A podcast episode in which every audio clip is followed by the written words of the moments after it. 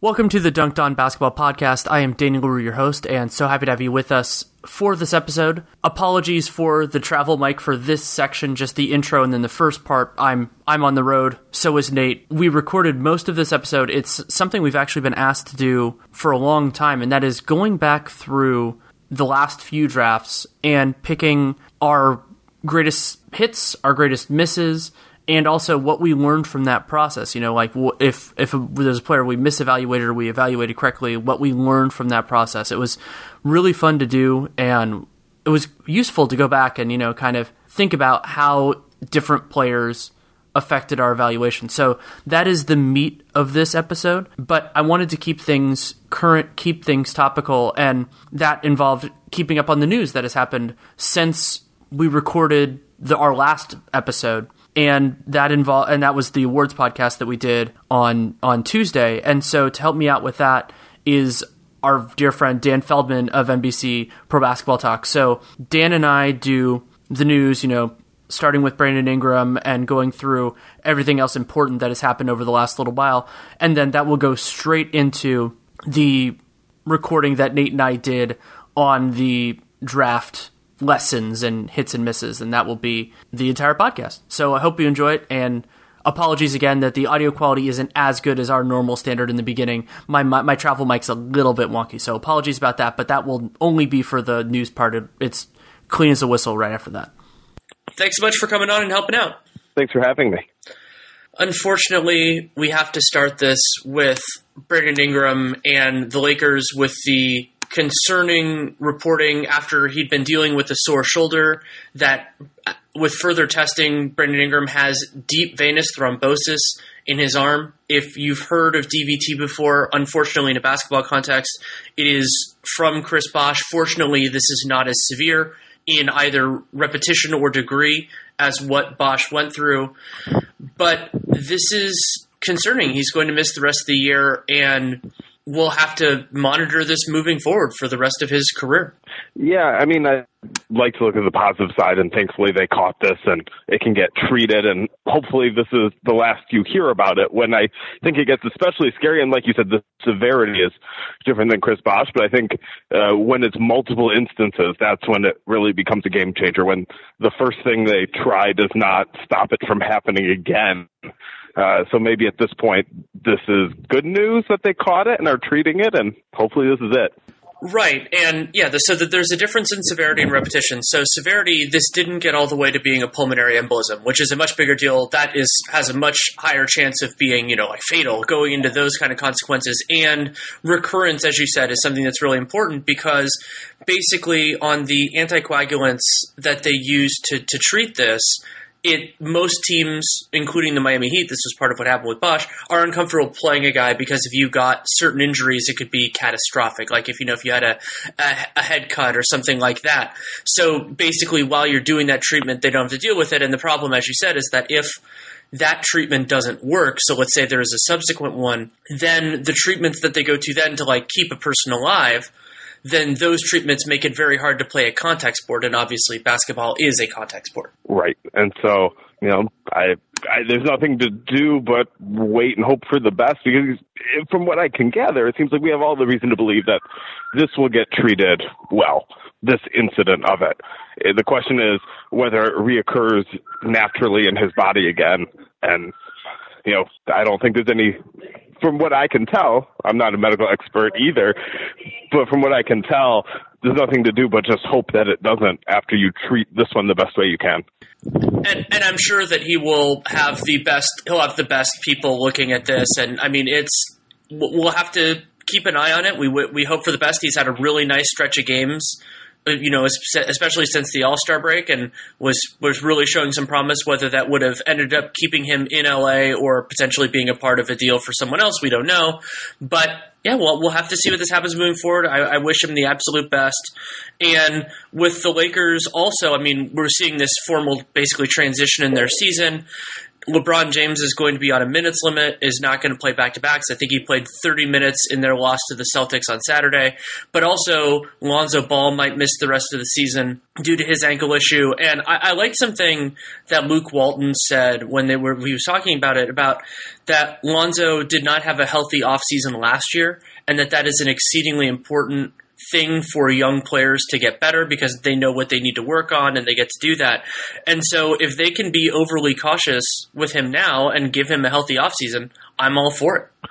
Yeah, I mean, it is something that I think when we're just watching and counting games, games missed, games played, that we can easily overlook is that developmental time.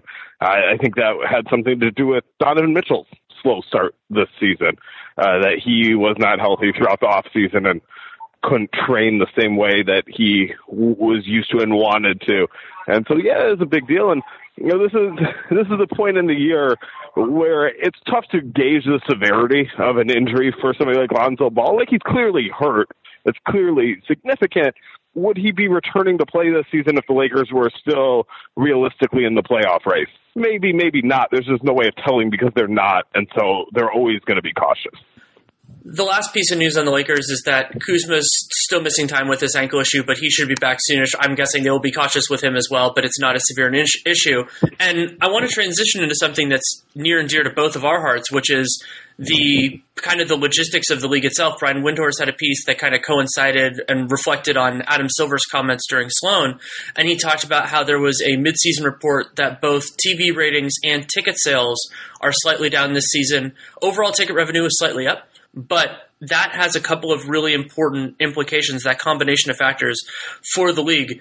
Now, how that affects, let's say, next year's salary cap will depend on what the league's estimates were, and we don't have access to that information, at least I mm-hmm. don't. But potentially, you know, TV ratings, that can be a, a, big factor in the next television deal, which is still a little ways away. But if you think about the, the arc of the league, the TV deal is the most important part of revenue and thus of the salary cap for a given year. Right. And so when I hear that combination of ticket revenue is up, ticket sales are down, that says to me ticket prices are too high. That the the teams throughout the league are charging too much for tickets. It's too hard for fans to get in. So yes, maybe you make a little bit more money in the short term by doing that. Maybe. I mean, revenue is up. I guess, I guess you do. But the drawback is in a you know a business like the NBA, you need to capture fans' attention and keep it over their lifetimes. You know, you need ticket prices low enough where people can get in, get hooked on the NBA, and want to watch it, want to consume it, want to buy more tickets. And when you have fewer people at your games, you're not doing that. And so when it's that combination, I do wonder about the strategy for long-term growth.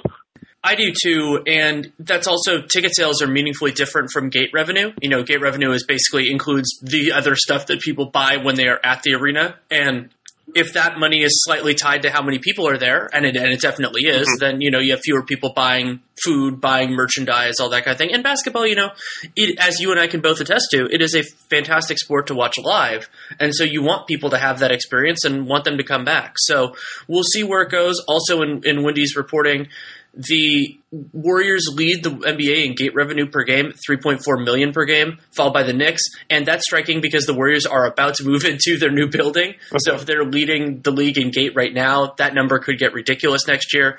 And the Grizzlies are last at less than 1 million per game. I always wonder. I mean, those numbers are very interesting, but I always wonder how much does it differ between teams? Uh, the cost of putting on a game is it a significant difference? Like, are the Knicks paying? You know, because they're in New York, do they have to pay uh, arena employees far more than other teams? Are there other costs associated with doing it in New York that aren't felt in Memphis, or is revenue a pretty good approximation for uh, you know, not the number, but just the relative profit among the teams, or is there a big difference? That's a great question, and I mean, you do get into the circumstance of um, increased costs, but also, I mean, there are a lot of team-specific circumstances, like what what portions of the revenues do they actually create? Like, there are some organizations that own their arena, and then they keep a lot more of it, and then there are other ones that use like managing groups or things like that. Like the Warriors do not own their current arena, but they will own their new one. So yeah, there are a lot of complicated things, but I believe that, and I do not, I am not an expert in revenue sharing. That is a potential project for me this summer, but I don't know. But like that usually, from what I understand, the um, the revenue sharing involves something like gate profits. So then some of the if there are additional costs, some of those might just be borne by the teams. Of course, they're not giving away all of their extra revenue; it's just a portion. Sure, sure. The other interesting piece of league wide news that I think is significant is that I've been an advocate for a long time that the NBA should do preseason games in Australia. I, there is a fantastic audience for it. That's something that Dunked On has been. It's been a huge part of Dunked On since the very, very beginning. And so they're doing before the FIBA World Cup. Team USA and the Australian Boomers are going to play two games in Marvel Stadium, which is in Melbourne. And there have already been over 90,000 tickets sold for those games. And so I think that's a nice sign that there's a lot of interest for the sport, especially because we don't know exactly who's going to play for either one of those countries at that point. But I, I like to see interest in a different country. Yeah, so we were just talking about ex- long-term growth of the league. That's where it is. Uh, at least, definitely in the league's mind. I'm, you know, we can question domestically, internationally. It's a great plan. They're getting the, the league out there around the world. People are interested. Events like this are just fantastic for growing interest in the league to me, the the next place to go in terms of importance, mostly because we don't know exactly what Townsend will get to him soon enough, is that Joel Embiid is finally going to make his return. He on Sunday. He we're recording this before that game happens, but Ramona Shelburne reported on Saturday night that he's expected to return. He, Embiid missed eight games. The Sixers went four and four without him. Hopefully, this you know, this is just kind of a part of maintenance and that he'll be fine moving forward. We're just going to have to see. That's something we don't know. And it's incredible that Philly, you know, they, they made all these moves and developed this tantalizing starting five that has only played 73 minutes together in 4 mm-hmm. games and has a basically a plus 26 net rating. Now that's going to drop when you in, increase the sample size because I, that it's it's almost impossible for me to believe that almost any lineup could be that good. But if it can be you know a huge positive force for them, then the Sixers are a very different team in terms of the Eastern Conference.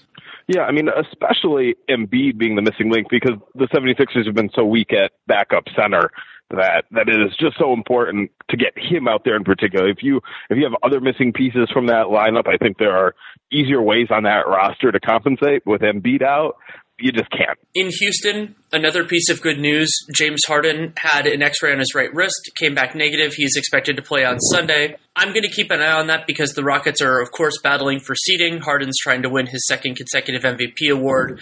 So whether this is something he's playing through or something that is just not not that bad will be Im- incredibly important to keep an eye on.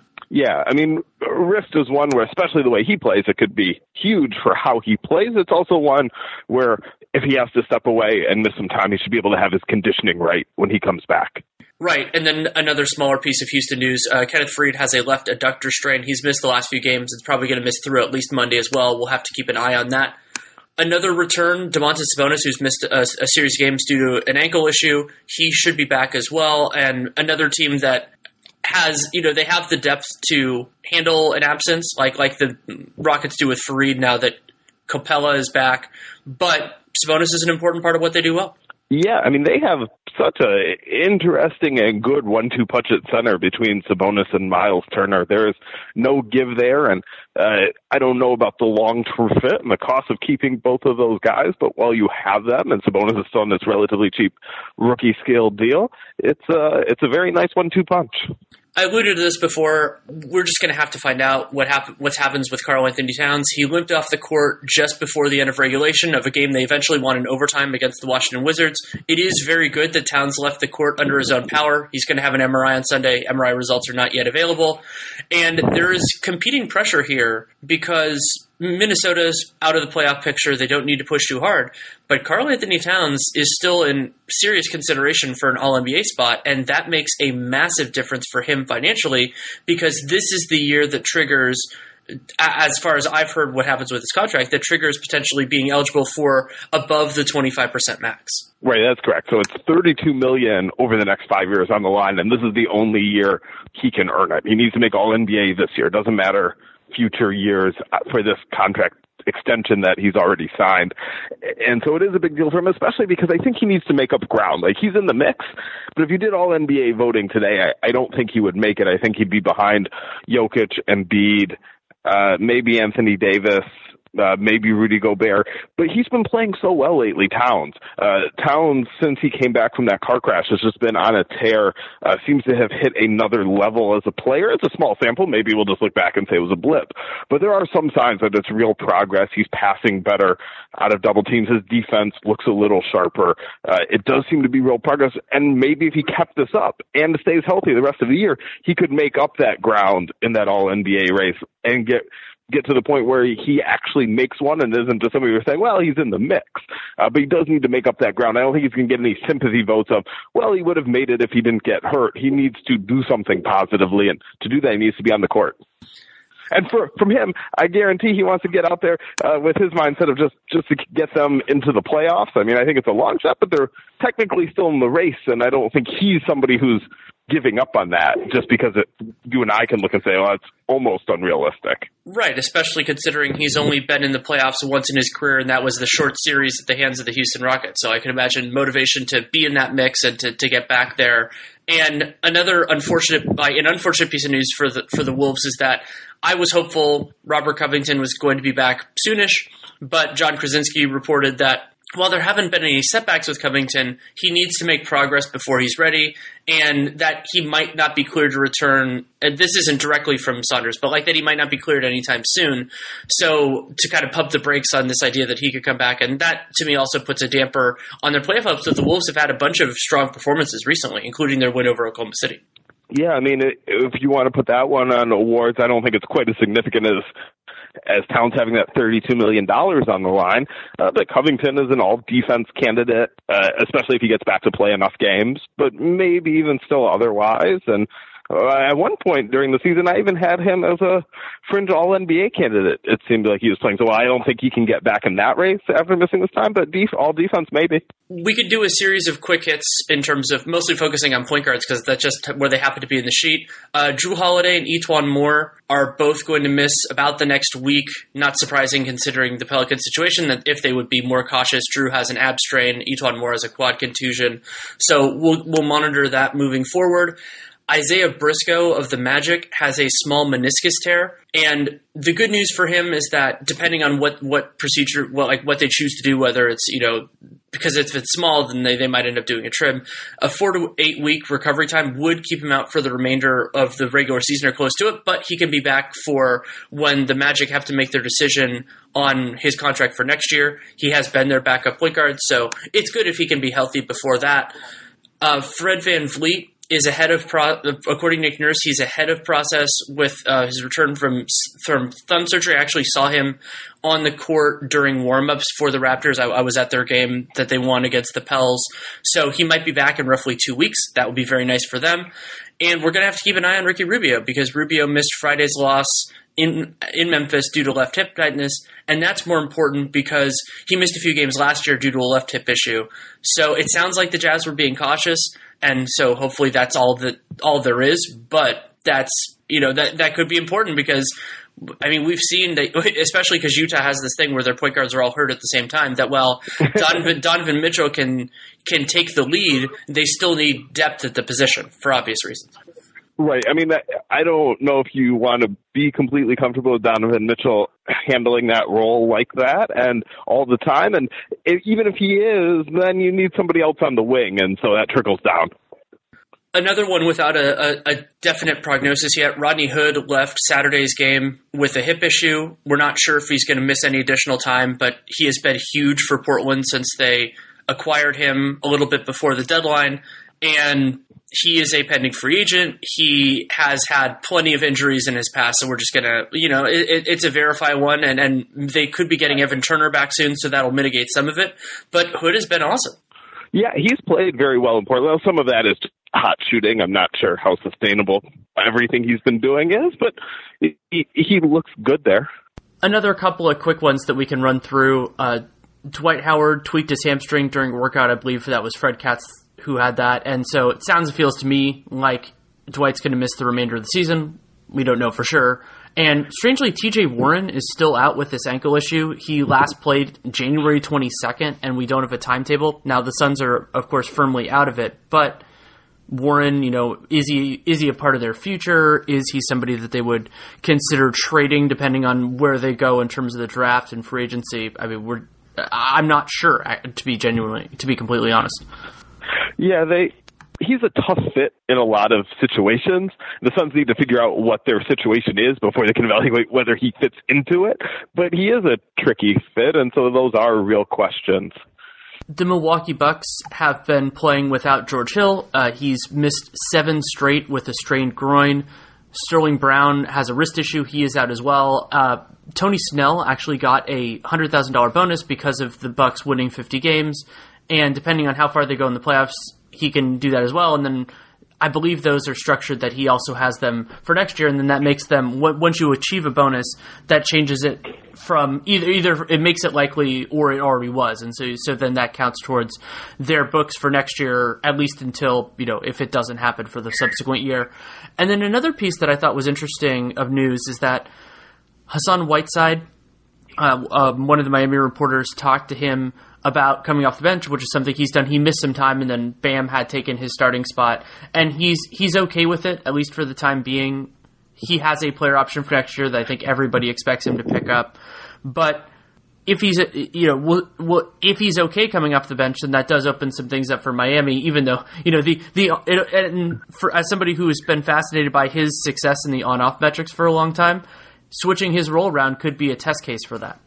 Yeah, I mean, I I like Son Whiteside a lot more than you do. I I'm very fast. I think his story is great. That he where he came from to get where he is. I think it's just fantastic.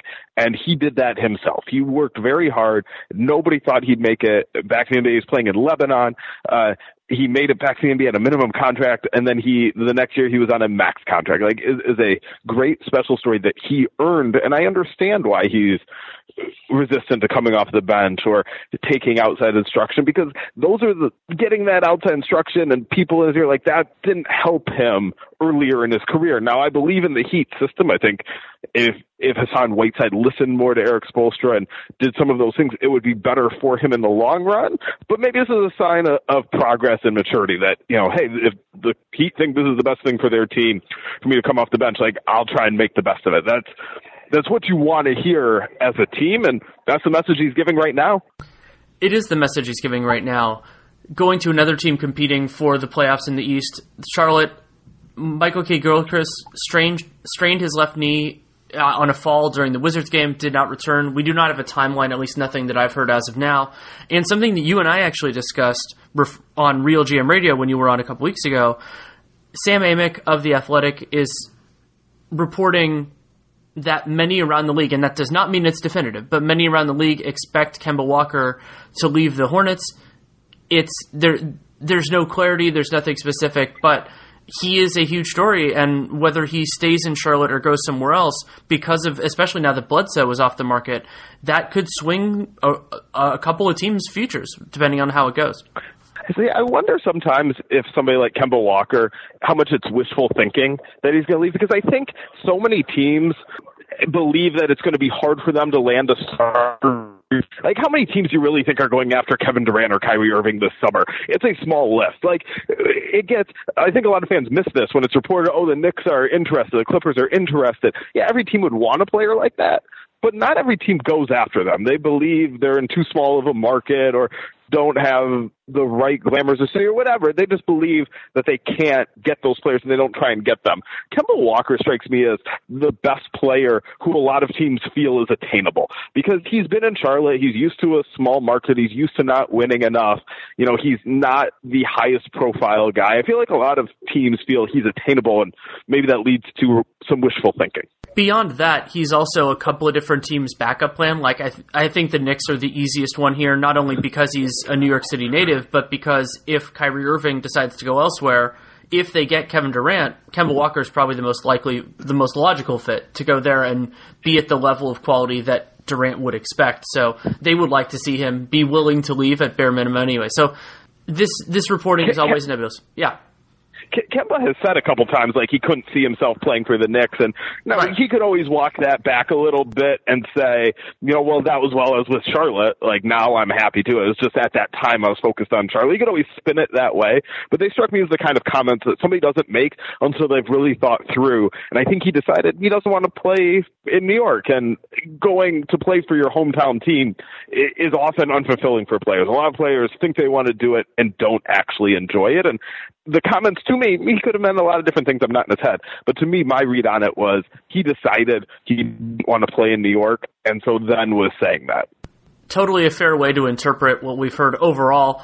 In Brooklyn, Treveon Graham, Kemba's former teammate, missed Saturday's game with a back issue, but it's sounding like Kurucs was going to start over him anyway, so there would certainly be a place for Graham in the rotation, but there maybe is a little bit less urgency. They can be more patient with him as they're competing for a playoff spot as well. Kyle Anderson, it's been this weird thing. He's only played in two games since January 12th, and the last one was January 30th. And he's getting an, an anesthetic injection in his right shoulder in an attempt to alleviate pain, and it's going to be about two weeks until we hear something more. This has largely been a lost season for him. Now, he's under contract for another few years, and Memphis has a lot of decisions to make this summer, but not really knowing what they have in Kyle Anderson is a, challenge. Yeah, I mean, I, I think we do know what they have. I guess maybe you don't know his health and everything, but he's been around long enough that I think he has shown what he is as a player. It's a pretty good player. Um, I don't. I'm not sure how much mystery there is left in his game because he came in so advanced. I know he's fairly young, but he came in so advanced. Yeah, I was. I guess I was thinking about it more in terms of availability, which is something that they're used to considering. Yeah. Now he is. I, I, would anticipate he'll be significantly more durable than Chandler Parsons. This does not appear to be, from what we know, from the limited amount we know, it doesn't appear to be, you know, as persistent as as that. But you know, we'll, it'll it'll take some time for it to resolve, and hopefully he can be right for next year. And I mean, uh, my feeling is that Anderson. There's this weird parallel with Memphis that they have a lot of guys who like like Jaren Jaren Jackson prominently. I think he's better as a five than a four, and Kyle Anderson is better as a four than a three. So if they can get enough wings to slide those guys to their proper positions, it would be very useful.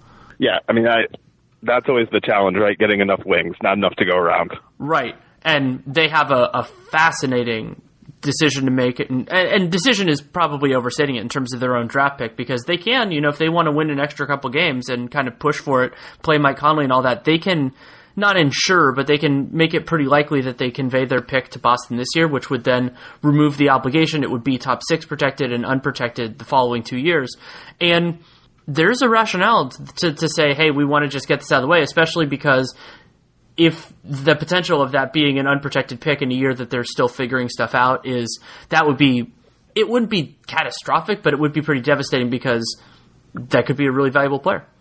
Right, and that this is something that is always tough to project and doesn't often follow what the conventional thinking is at the time. But this draft at that range where they would be conveying the pick this year doesn't look particularly strong right now. Yeah, and there there is always a risk. I mean, going back to the Gerald Wallace, Damian Lillard thing that you don't you don't want to necessarily say, oh, there are only X number of players. But the other mm-hmm. thing, like let's say they got to nine because that pick is top eight protected. You're also by getting to that point, you're ensuring that the only way you keep the pick is if it's great. You know that way it's it's top four, maybe even number one. So there, I don't know. There is some merit to that. That either you keep it because it's great, or you lose it and it's not as good. Right. I mean, to me, if I'm the Grizzlies, I'm trying to keep the pick. I think even in this weaker draft, having a a top eight or a, t- a top eight pick is a nice thing to have. And there's always hope that in a future season, whenever you're conveying it, that maybe you make a leap up. Maybe maybe Mike Conley is fully healthy for the same year that Jaren Jackson really makes the leap and all the talent he's shown this year, he becomes just a, a force and your role players play well. You could be conveying a pick that's not even in the lottery. Uh, I would rather have that possibility and keep what I would know to be a high pick this year than worry about like, well, it's slightly better to give up a top six protected pick the next year. Uh, you know, if you're in the top six next year, okay, you know, where you have your pick, but it, it, it gets hard to, to shoot for those ranges. I would rather just when I have a potential high pick in front of me in a lost season, I would rather keep it. I'm conflicted. I don't think I really have a, a, firm opinion on it on it yet. I also, for me, it's hard because I don't know this draft class particularly well. I've heard that it's not it's not strong outside of the top, but I need to see more guys, and, and that is an important part of the analysis, even though it can't be definitive of oh this is a three guy draft or a one guy draft or whatever. But that that is you know a consideration, and also how good the 2020 draft is, which is something I absolutely don't know. Last piece of news: the Chicago Bulls will retain John Paxson and Gar Forman in their front office roles for next year. Michael Reinsdorf said, "We believe," and this is a direct quote: "We believe they've done a great job. I know." That in this market, with some of our fans and some in the media, they look at it differently. That perplexes me. I don't want to like be the guy who's raving about how great it's but I do think in a lot of corners they're a little underrated. I mean, the Bulls have been solid for a long time, and I, I think some of this is this is a fan base accustomed to championships, and I'm not really sure that the goal is chasing championships exactly. I mean, you always want to win a title, sure, but I think uh, in some years the goal is more just to make the playoffs and be competitive, and that they largely succeeded. There are plenty of mistakes, but they've also done plenty of things right. They're they're like any executives who've been around a long time. There there are good things and there are bad things on their record. Uh, I don't really. I wouldn't. I wouldn't say the Bulls would be wrong if they wanted to move on and hire somebody different. But I also am not going to say that they're wrong to keep these two another important part to consider is what ownership wants in a general manager. And it seems like, you know, they've picked up cash and deals. They've kept the team fiscally responsible, even though they don't have a ton of, they have less spending power this summer with the addition of Otto Porter. They've also looked better since they made that trade. We'll, we'll, we'll see where the rest of the season goes. But I, I don't know. I, I, I definitely think that the idea that they're like uniformly awful is overstating things, especially because the last couple years, yeah. the guys they've picked – in the first round, which is, you know, largely speaking, the most important thing that these kind of front offices do. That those guys have largely done well relative to their draft slot. I think Wendell Carter is looking good for where he was taken. Lauri Markkanen is having a really nice second year as well. So that is a consideration now. How they interpret, you know, what Kris Dunn has done this year and kind of like where this team is going, like those sorts of things are important. But from ownership's perspective, if you know keeping the team physically responsible, that kind of thing really matters to them. I mean, and and really, the the as much as we like to talk about being a GM as more of an like an, an objective thing, really it is more of an audience of one thing because the owner, ownership, let's talk about it more broadly, they're the ones who determine whether you have a job moving forward. Right. I mean, do people think that if the Bulls hired a different general manager, all of a sudden they wouldn't be making the like selling a, the second round pick that became Jordan Bell for three and a half million dollars? Do you really think that anybody in the general manager seat wants to make that deal? That they think that's good for for the team being better, which is what fans care about? No, it's to it's that's a great point on the constituency of one. That's who you're trying to appease there. And if that's the role on that team, that's the role. A different person in that GM's chair isn't going to have different job responsibility. Now maybe, now maybe, I, I just said that and maybe this is disagreeing with myself a little bit. Maybe there's somebody who could do a better job of persuading ownership, uh, to spend but maybe not. I mean, that's a pretty big assumption. It, it is totally context dependent. I mean, I think Sam Presti deserves a lot of credit for convincing their previously tight-fisted ownership group. You know, that was a, a, big part of the story and a couple of their moves earlier in this decade to really shell out for this team. So it can happen, and a part of the job is being persuasive. But there are certain owners that might not be persuaded. A bull, I guess, is probably the good way to put it. Right, and it's also a, a time and place for it. This is not the time for the Bulls to be spending big. Now, selling off draft picks is it something different because you do need to get young players and bring them in and develop them and identify them. That's a little paying the luxury tax or having a high salary or using cap space. They tried to use cap space uh, to get somebody to help them immediately in Jabari Parker. That was it was a bad plan. It backfired even still this is the time to to not spend as much and then build up some capital to to go after it when you are in better position when you're a better team like the thunder are this is absolutely the time for the thunder to spend a lot I will argue that there was a previous point where it would have been better, but we don't need to we don't we don't need to cross that bridge now. That discussion has happened before. Both of us have made that argument in writing and presumably in podcast form as well. Thank you so much. It's been a big help to have you on and go through all this. Thanks for having me on. All right, thanks, Danny, for helping out with the news. Let's get to what we've learned from these last few drafts, uh, evaluating ourselves, trying to keep ourselves honest here. We get asked a lot about what we've learned from the draft, what mistakes we've made. So there's a chance to do a whole pod on that. But first, I want to tell you about Helix Sleep. Helix Sleep, the second longest running sponsor for Dunc'd On. And their core principle is that there's nobody else on the planet like you. So why are you going to buy a mattress that's built for everyone else? I tried one of those all size or one size fits all mattresses, I should say, and my wife and I both hated it. And so we utilized that company's return policy, and she found Helix Sleep. It never really seemed to make much sense that they just had one mattress that would fit for everyone. And Helix Sleep, we filled out their two minute sleep quiz they sent us one and it's perfect. We've uh, now owned three Helix sleep mattresses. I actually, just got one for my in law's house so we can stay over there in our usual level of comfort. And you can be just as comfortable uh, as we have now. Get a mattress that's customized to your height, weight, and sleep preferences. You can have the best sleep of your life at an unbeatable price. Go to helixsleep.com, fill out that two minute sleep quiz they have, and then they will design your custom mattress. They can even customize each side for you and a partner. And they even have the Helix pillow as well. Those are fully adjustable so you can achieve perfect comfort regardless of sleep position or body type. The way to get started with them is that helixsleep.com slash capspace. You get up to $125 towards your mattress order. That's helixsleep.com slash capspace for up to 125 bucks towards your mattress order. Don't forget that slash capspace URL. helixsleep.com slash capspace. Let them know at that URL slash capspace that you came from us. All right, this is going to be pretty interesting. Uh, I think uh, what we're going to do is we're going to start with the 2018 draft. Certainly much remains to be written even about drafts going back three or four years, but certainly there's enough NBA performance that we can draw some conclusions and draw some conclusions about our conclusions uh, that hopefully can provide some overall insight on the NBA. The point isn't necessarily to be self aggrandizing here because we certainly had plenty of misses, but just to see what we can learn for future draft evaluations going forward. And I think the the way to do it here, uh, we can kind of just leave it open as far as what we want to talk about. I think the place to start in 2018 for me, I'm feeling pretty good about where I was so far. Is Luka Doncic? We were both really high. You had him number one on your board as well, right? Absolutely, and he, yeah. I had him in a tier by himself. Yeah,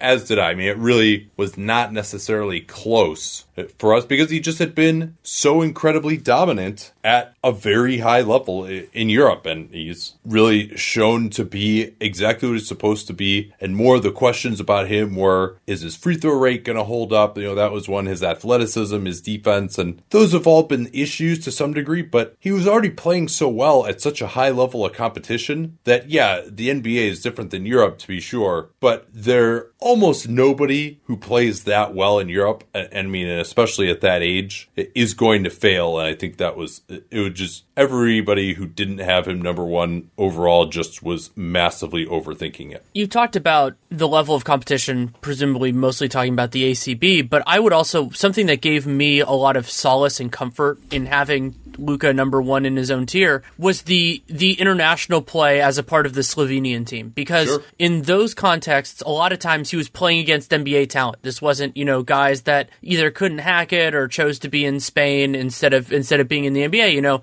he played well against, as I recall, Kristaps Porzingis. You know Porzingis unequivocal NBA talent.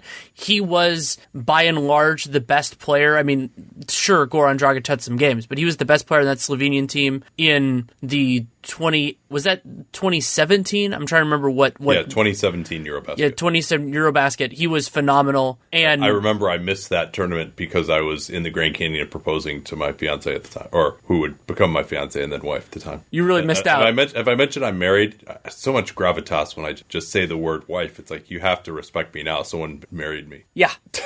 I mean, yeah, your your wife is awesome. So I mean, it, it also isn't like it's it's not just like hey somebody it's it's she's great. So let, hey, let's, hey somebody it doesn't matter who it is. Just just thank God it was someone. Um, yeah, I, am yeah, sure. Yeah. yeah. But but with Luka, so he had this track record. He was not a sure thing. Like Luka, if you want to go through like the annals of of number one picks, which is something I want to do when we've actually watched film on Zion. I didn't have him in that you know no questions you know like Anthony Davis is probably a good example. LeBron is beyond that, but LeBron was when we were long before we became analysts. And so I wasn't completely sure that it would translate to this degree. I just thought that there was the highest chance of success.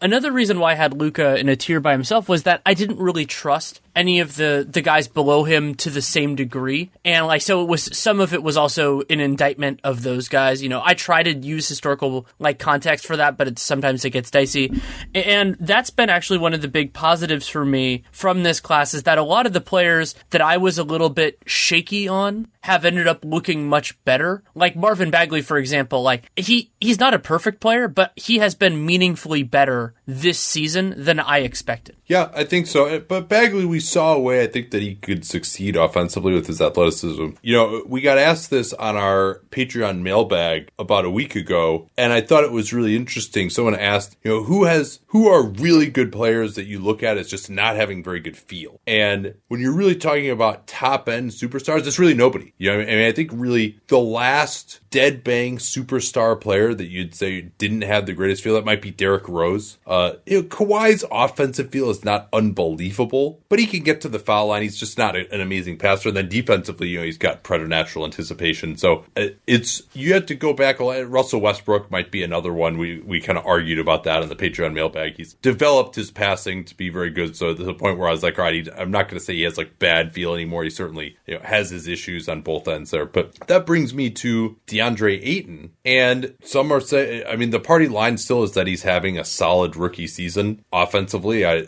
the case. I don't think anyone had questions about his offense, but the defense has been as bad as advertised, if not worse. It's really low block, block rate. The Suns' defense has been horrendous all year. He's been a huge part of that. And getting past that is just going to be really difficult, I think, for him to be a superstar player. And certainly to have drafted him over Luka looks like a huge mistake. Drafting over Trae Young to me looks like a huge mistake. Young has been playing pretty well lately. Um, you know, there's some who might disagree with me. The book is not written yet on Ayton, but there's always concern when the concerns that you had about a guy coming in continue to manifest in the NBA. But that's one a, a lesson that we can learn from him and maybe some others is just hey, if a guy doesn't have great feel, you probably don't want to be taking him at a position where you're hoping he's going to turn into a franchise level of superstar. I think that that's uh, and then you know just generally big men who don't profile as good defensive players. I mean, that's a, another issue for sure as well. I'm pretty confident that I feel worse about having Trae Young below DeAndre Ayton than you do having him over him.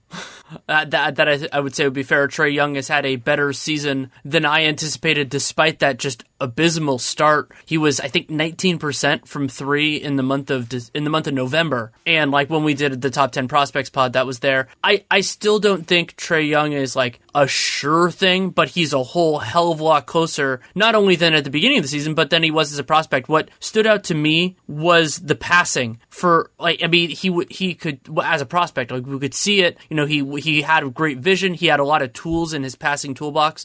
And you worried a little bit because most of those guys in the league right now are taller. And so you wondered, and he's pretty slight of frame, whether that was going to work. And it, it has worked pretty well. You know, it's not, he's not unstoppable, but he's been great. And the three has been falling, of course, much better. I think he's at about 34% for the season. And uh, yeah, I, so I feel very good about Trae Young. I wish I had him, I wish I had him second instead of third. So you had Ayton second? I had Ayton second, Young third, and then Jaren Jackson fourth. Yeah, I, I feel pretty good uh, about Doncic one and Trae Young two. I mean, that, so I think a way we can do this is we'll each give our two biggest hits and two biggest misses in the draft. And generally, to remember, we didn't have time to really go through many guys below the top, you know, eight to ten guys. So I'm, we're kind of limiting this to the guys that we did full scouting reports on. Um, my tier two was Trae Young, Michael Porter, DeAndre Ayton, and Jaren Jackson. I actually had Ayton ahead of Jer- Jaren Jackson according to these notes. I don't remember it that way actually, but I'm looking at my board right now. Maybe I switched it up uh, eventually. That might have just been after summer league. So yeah, that that's a regret to me. Uh, that was a, a, pretty big mess, I think. And then I had a, th- a third tier of Bagley, Bamba, and Wendell Carter. Michael Porter is the other one who just, if healthy, and you know, obviously he hasn't played yet. I saw a video of him playing three on three from like a couple of weeks ago, and just with like Nuggets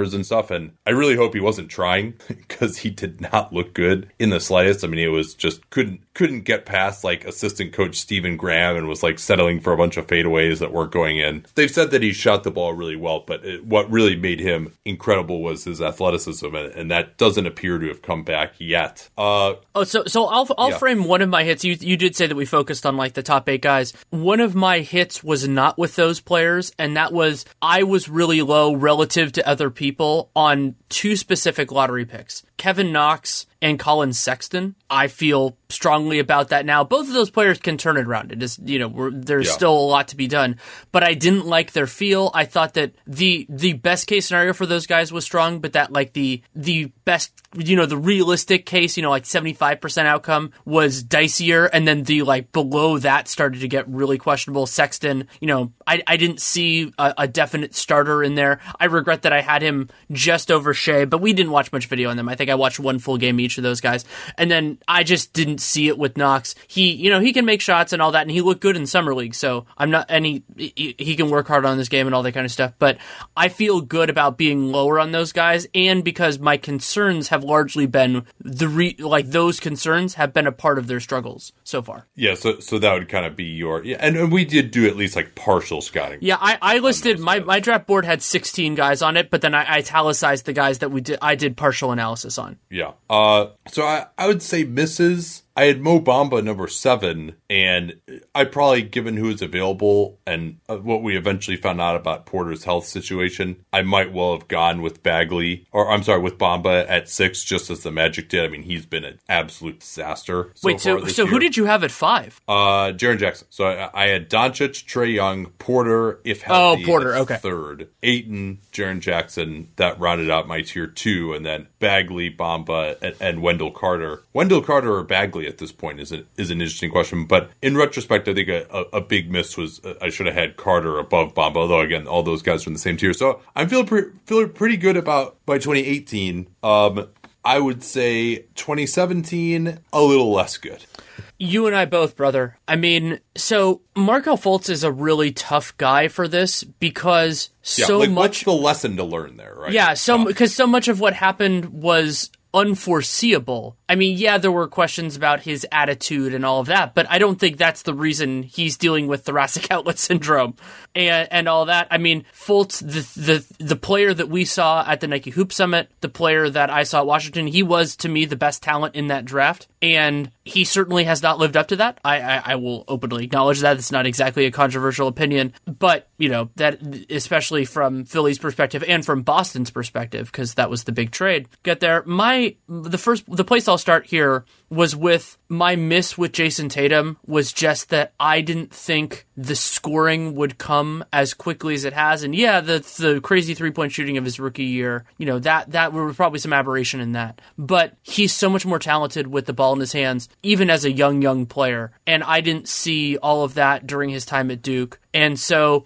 he's like the I thought that the downgrade, even though Boston didn't need Markelle Fultz, the downgrade from Fultz to Tatum was more significant. And the Fultz part of it, even if we kind of fudge that a little bit, oh, where I think where I got more wrong was that I thought Tatum was a bigger downgrade, that bigger step down than he is. Yeah, I think actually a lot of the issues here, and so uh, biggest miss obviously, uh, and they had a lot of big misses. Fultz, we both had him number one overall. Thought he was going to be a future superstar. We were wrong there. Uh, we he had had a surgery at Washington that we didn't know about at that time when he got shut down towards the end of that season. Um, but I think with both he, Ball, and maybe even Tatum, that we really misevaluated all of those guys shooting. I think that's the, the biggest issue with all of them. Tatum, to me, I was skeptical that he would hit the NBA three. His form didn't look particularly conducive to that. Looked like he was really addicted to long twos. There was more of a thought that he could be really good defensively than I think he actually has been. I think he's been okay. He's got size, but he's, he's kind of average on that end. But he was this awesome free throw shooter. And that might have been a reason that you could say he would have become good shooter. And yeah, his three point shooting has dropped off a little bit, but still pretty solid. I think he's 37% this year. It Takes some reasonably difficult attempts. Uh,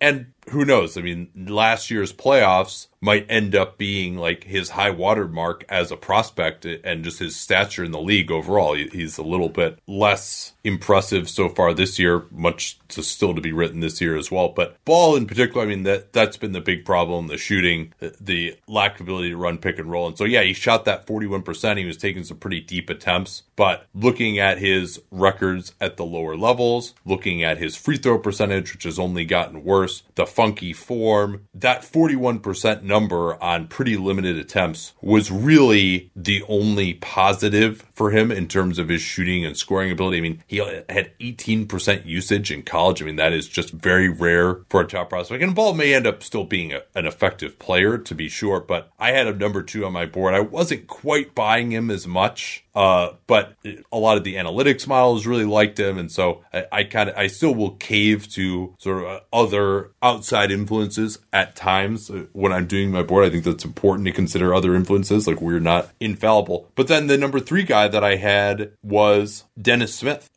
another guy who may still end up being a decent player. I think he's taken a reasonable step forward, but certainly the stuff we heard about the the character concerns, for example, that's proved to be somewhat of an issue. And I don't even know if you want to say character, but just maybe difficulty to deal with. Um, so he went number nine. We thought uh, I was higher on him even than you. Uh, another guy whose shooting was a little bit suspect and has continued to kind of be suspect uh, as well. And then De'Aaron Fox was another guy who were like, oh, well, his shooting is going to be terrible. It was terrible in college, but he actually had shown better shooting at the lower levels and was an okay free throw shooter. Still not great. He's only a 73% free throw shooter. So, so much of what we've seen has come down to just which of those guys could shoot and which couldn't. And yeah, there are some indicators, but I'm also not sure how certain of that we ultimately could have been that, you know, Fox would be a much worse shooter than Ball or, or was pretty much a given at that that time, it seemed like. One thing that I wish I had taken more stock in at the time, and, and I was of kind of mixed opinions on De'Aaron Fox. Uh, there were a lot of things that I really, really liked about him,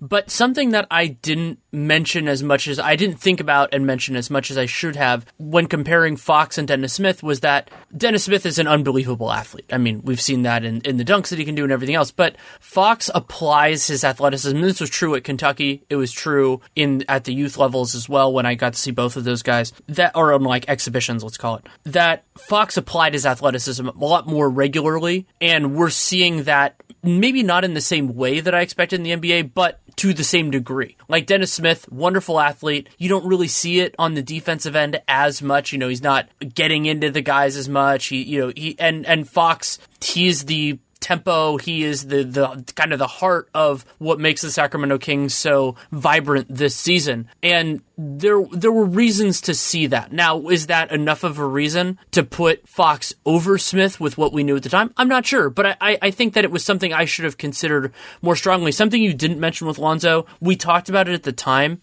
and I cared about it, but I probably should have cared more. Was he didn't get to the basket very often, and he didn't get to the free throw line very often. He only took 98 free throws in over 1,200 minutes at UCLA. That was concerning because it's like the idea of applying applied athleticism and like what can he do if the jump shot isn't falling. And I kind of overrode those concerns because he's such an amazing passer, and I was like, oh, you know, that could rule the day. I, I still think he's a very capable, intriguing defender. But the idea of, you know, what happens if this one definitive thing doesn't work? And how likely is it that the definitive thing succeeds or doesn't succeed? Like that argument, I think I, I mis I misinterpreted that argument with Lonzo Ball, and I'm hoping that I can do better in the future. So greatest hits, I don't really. I, I've only got one, and I would say that that was believing that Josh Jackson wouldn't be any good uh, as far as you know being a, a, top five type of pick. I mean, people were talking about him potentially getting drafted by the Celtics at, at number three, and so not being high on him, I, I, think it's that's looking like it's turning out so far. But I have I have yeah. another one, which is they weren't players that we really scouted heavily, but I had seen a little bit of Jarrett Allen and OG Anunoby and really liked both of those guys. Yeah. And, and so I hadn't seen enough of like DJ Wilson and Justin Patton to say that they should be drafted over them because for me, you have to know both guys to do that. But I thought, to me, both of them looked like potential lottery picks. You know, like sort of with Jarrett Allen, it was the, the parallel kind of of Bam, who was taken 14th in that draft. I thought that the margin between those two guys as talents was, was pretty narrow. And they ended up going pretty far apart in the draft. And, and OG, we still have to figure out what the hell he is offensively, but you know, the physical tools and all that kind of stuff. And I, I wish that this is a class that I think if we had spent more time, some of the guys that got drafted, I like, I didn't like Justin Jackson as soon as I saw him, but we hadn't seen him yet. So that's not a hit. That was a summer league hit, I guess you could say. But yeah, this, this class, and and I, I mean another thing that I got wrong, we're, still seeing it, and John Isaac has been better offensively. I mean, he's had that had, had that string of like I think it was 15 or 16 plus point scoring games, and so he can get there. I still love his defensive potential, but I was really okay with him being the fifth offensive option on a good team, and that's you, a player has to be so damn good defensively to, for you to tolerate that. And I think that's something that I again kind of like the idea of like if if if they're not everything that you hope they're going to be in one way, do they have enough variance and positive elements of the rest of their game? And with Isaac, I think I got that wrong. I think I was a little higher on Markkanen than some people were. Uh, you know, I think he was just sort of and he was struggling after coming back from the elbow injury early early in the Boylen era, but the Bulls have actually been really good offensively the last month or so, and, and and his shooting have been a big part of that. He's put together a string of, of 20 point games here. But I, I wasn't as high. And I still liked Smith better than him. That's looking like that's not correct so far. But again, so much that can change. But I, I liked Markkanen better than Josh Jackson, for example. I think I actually liked him better than Tatum. And maybe, uh, I think I had Isaac above him, but, uh, you know, I had him right in that range. I think a lot of people thought that he was clearly below that group. I guess my second hit would have to be just of the guys we didn't see as much, but I think the guys that we liked who were lower, you mentioned Allen and, Anunoby. Uh, another one uh, would be Jonah Bolden. The guys that we liked turned out to be pretty good. I mean, I, I can't think of many guys uh, in the sort of, and, and, Donovan Mitchell was a big miss for us, but neither of us really evaluated him much at all. Uh, but the guys that we were just like, oh yeah, these are pretty good picks, you know, in the below 15 range have kind of turned out. Kuzma is the one that I didn't really know much about. I wasn't as impressed by him. I was kind of neutral on him. And then the guys that we didn't like at all all Tyler Lydon, Tony Bradley, Caleb Swanigan, the guys who just don't make sense in the modern NBA. TJ Leaf is one who might still work out okay, but he was another one we were really kind of down on. We'll see what ends up happening with him. Uh, so, and oh, uh, Josh Hart was another one who got uh, drafted late that we liked a lot. That, you know, I mean, he's jury's still out on him too, but he's been at least a rotation player, which a lot of these guys haven't been. Uh, but then biggest miss in Fulton Ball one and two. Uh, I mean, you could uh, nearly the entire top 10. It's pretty atrocious. Uh, with you know Jayson Tatum, I guess either he or Donovan Mitchell would would go number one these days. You know, Fultz wouldn't probably even be in the top ten. Ball, you know, might be like six or seven or something. Um, so we we really missed on most of the top ten to some degree or another here. Um, I, I don't know if you feel differently, but that was it was uh, pretty bad. And I mean, I think the biggest lesson, to the extent there is, is just well whether guys shooting works out or not. It's pretty important. And then uh, you know the whole difficult difficult to deal with thing with Smith. I mean, you never want to put that as a reason for when you don't have access to that information personally and you're hearing it probably third hand. But yeah, but, but, you could yeah. see some of it in like the way he played defense. And when I remember when yeah. we watched some of his film, when he deactivated, it was really concerning because he just yeah. looked awful. And I mean, some of that was also true with Markelle Fultz. I mean, Markelle Fultz defensively had. I, I remember, but he's actually been fine defensively. Overall. Yeah, I know, it, but but it's that but it's that mentality thing of like you know a guy who can get totally out of it. Like that is something sure. that that is concerning for me. It's and maybe I'm getting getting a better radar for when that happens. I remember back in back in your old place, we started watching Markelle because I had been more familiar with him because he was a Pac-10 Pac-12 guy, and I'd been watching him. And so we watched the offense, and we were both like just beaming with how good he looked. And then I said, "Well, let's watch some defense, and you'll see what the problems are." And it was just it was just a horror show. We watched like 20 minutes,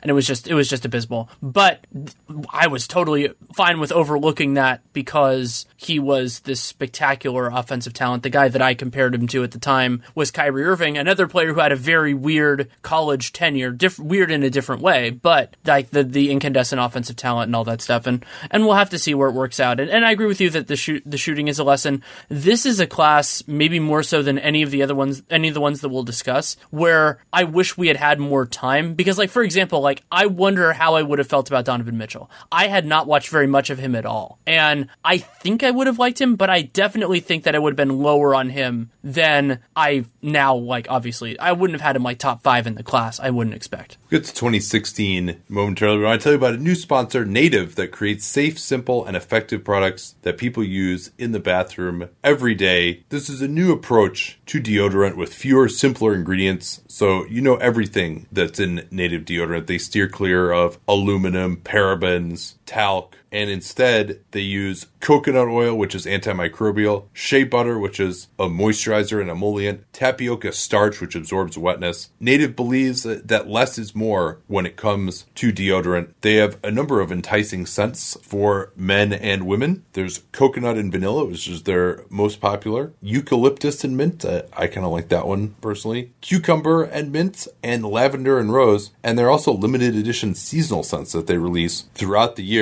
I found that it worked for me uh, as much as the old other leading brand. I love that phrase back in the 80s commercials when they'd say that a brand was better than the other leading brand and they'd kind of dress it up so you clearly knew what the other leading brand actually was, but it didn't actually like use their logo or something. But I feel better about what I'm using now in my deodorant with native my wife uh, avoids aluminum in, in her deodorant because it may be linked to, to, breast cancer. So this is good for her uh, as well. And if you want to get started with them and get 20% off your first purchase, visit nativedeodorant.com and use promo code CAPSPACE at checkout, nativedeodorant.com, and use that familiar promo code CAPSPACE during checkout for 20% off your first purchase. Make sure you use that CAPSPACE code to get the discount and let them know that you came from us. All right, let's get out of that disastrous 2017 draft and get to 2016, which is is one that I feel a little better about here. I feel a little better about it despite having maybe the worst miss of my entire draft analysis going back to like 2008 is, is in this one. And I'll rip the band aid off and start with Dragan Bender. My lesson with him was really ironing down the theory of the player. And I I kind of yada yada yada over the concerns. Bender, he was one of those guys who could switch, but I didn't think he would be a great switch defender. He has been far worse than that. But I was willing to kind of go over that because of his offensive upside. But his offensive upside was just intriguing. It wasn't like he was anywhere near as good a scorer as Jayson Tatum was, let's say, coming out of Duke a year later. But it's like, oh, you know, he's tall. He can, maybe he can play center in the NBA. You know, he can be a forward, be a center. And that best case scenario blinded me to him being limited as a defender, the offense, like, and but the bigger issue for me with Bender wasn't so much the the overrating what he could be defensively. It was that the juice wasn't worth the squeeze in the first place. Bender was someone that I had a chance to evaluate in person very early in his career uh, as a 17 year old uh, at the Euro camp. Watched a fair amount of his film at I think it was the U16s actually. Maybe it might have been the U18s, the European under 18 European Championships. But I'll start with the on defense. I I felt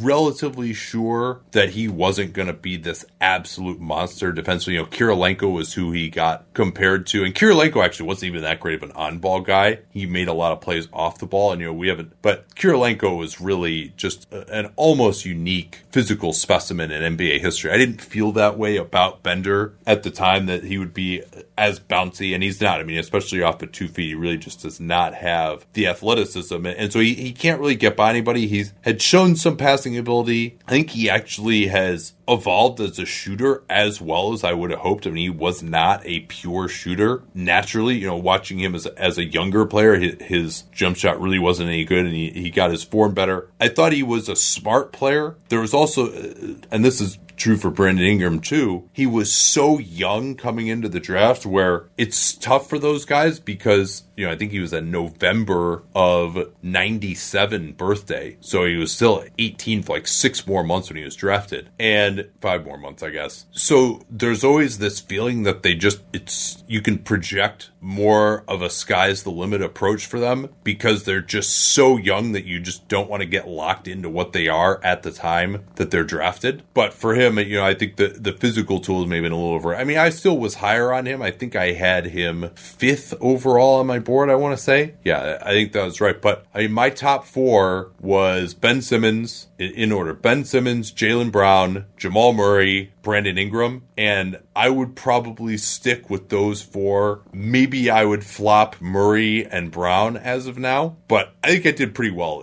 in that draft. I was very low on Dunn. You know, I probably missed on Hield, but you know, especially not knowing that he was, uh, you know, the age thing bothered me. Creating the own shot bothered me to some degree, but Hield would probably be number five, I think, in that draft now if you're redoing it, and then not a not a lot that's great uh, behind that. Probably Domantas Sabonis would be, you know, he might even be above Hield if you're going back and looking at it now. Uh, you know, 2016 wasn't supposed to be a great, great draft, and it probably didn't really become one, frankly. Uh, so yeah, that that's uh, uh, that top four. I mean, I think you could throw my two. I mean, probably the biggest ones that Jaylen Brown and Jamal Murray would be the two that I would say are, are my greatest hits there. I'm not going to take any credit for having Ben Simmons number one.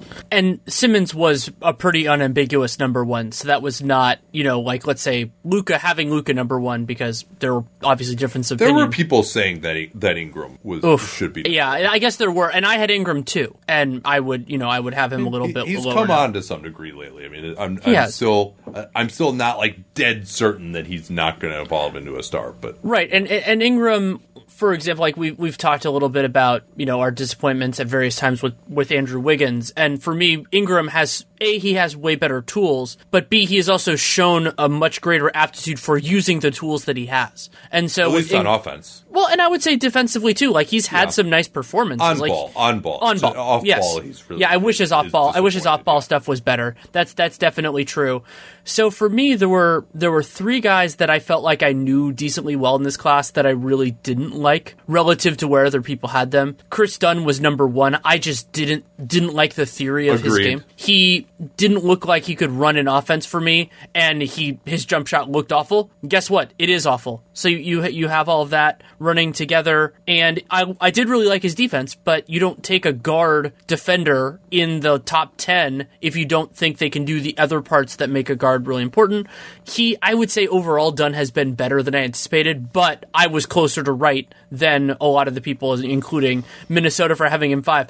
Uh, before we move on, I'm going to say something really funny that I completely, I, I genuinely would never have known that this existed until I went back and read my real GM piece on this draft. I wrote, so apparently this was a rumor at the time. Remember, this is 2016, not 2017. I wrote in my in my piece this scathing criticism of Minnesota for turning down the number five pick and Zach LaVine for Jimmy Butler. I had completely forgotten that that had happened. Oh yeah, no, I mean they'd been talking about that, and I, I didn't necessarily believe that that was the offer. Uh, I think uh, the discussion at the time was that Wiggins would have to be involved in that trade if it was ever going to happen. Uh, but you know, clearly there was plenty of discussion there. Yeah, yeah. What I said was something like, if that offer was on the table, then they were they were absolute idiots to not take it. And so and then so he was my biggest the the biggest d- divergence that I had, and I feel right about that. Second was Buddy Hield. I mean, Hield has been so much better as a shooter, and some of those concerns are legitimate. He doesn't provide a ton of value outside of what he does really well. And I mean, this came up when we were talking about somebody had asked, I think this was in a Patreon mailbag. Somebody had asked if Buddy Hield like all star consideration.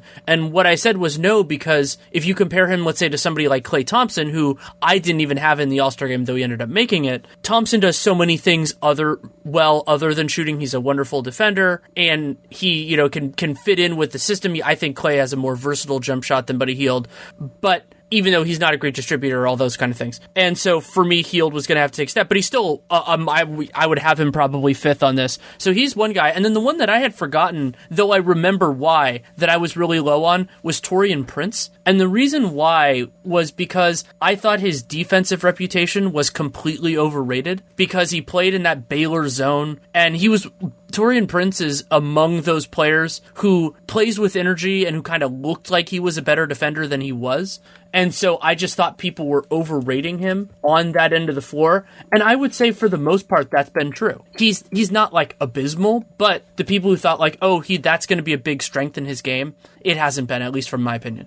Yeah, a, lot of interesting ones here. Uh, you know, for Dunn, the age thing certainly you know, that's been true since time immemorial. I'd say probably my biggest miss, and we only really did I think the top eight guys that we evaluated. My two biggest misses are probably Marquese Chriss and Thon Maker. I mean, Thon Maker, you can see what we saw in him just because of the little flashes that he's shown in the playoffs the two years, but overall, obviously, it, hasn't been there. And there are, of course, the age concerns with him as perhaps a reason why he hadn't uh, really developed it. Marquese Chriss, I thought that he could be potentially a really good offensive power forward, but it's starting to appear that like those players don't particularly exist anymore. I mean, maybe, you know, Julius Randle maybe falls into that mode a little bit, but you just have to be so good as a traditional power forward in this day and age. The shooting hasn't really come through for Chriss, and then obviously the focus and attitude issues uh, have been a major concern. So I did have him at number eight uh, on my board. I want to say I might have had him above. I might have had him above Hield and Dunn actually, but uh, so so that was a miss. But he was always kind of a, a risky guy. I mean, I, I, thought that the trade that the Suns made with Sacramento was a, a, good one to move up to eight and get him, and that obviously didn't turn out to be the case, despite the fact that they uh, drafted Papa G. Pretty funny that there was the 28 pick in that year's draft, 13 and 8, and then Bogdanovich was by far the best player in that draft. He was drafted like, you know, I think 27 in, what was it, 2014, I want to say. Um, Sabonis, I missed on a little bit. You know, I just, I didn't think he could be as productive as he has been as a center. I thought he was really just too undersized to be a good offensive center. Certainly the defensive concerns remain, although he's been better there too. Uh, I thought he was a 4.5. No, he's clearly a 5 as the game has continued to evolve. He's been really good you know, so missed on that one. Um, any other ones you, you feel are kind of worth discussing? I, I, think some of the guys that we were like super low on in there, again, you know, turned out to be really bad.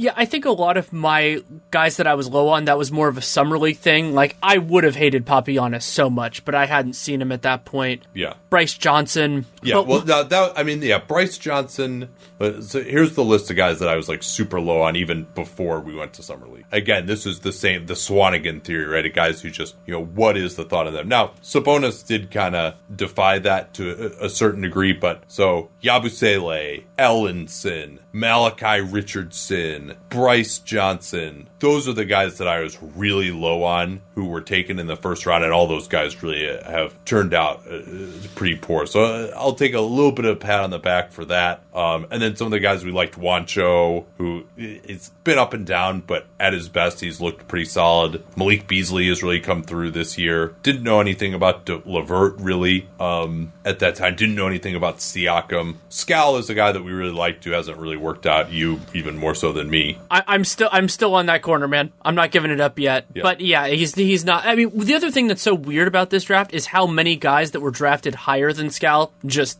suck. And so I don't know how to interpret that because we don't know if Skal is good. So it's like, well, you know, he's he's better than some of these guys that are pretty obviously, you know, not not NBA players. Brice Johnson being one of the most obvious among those guys.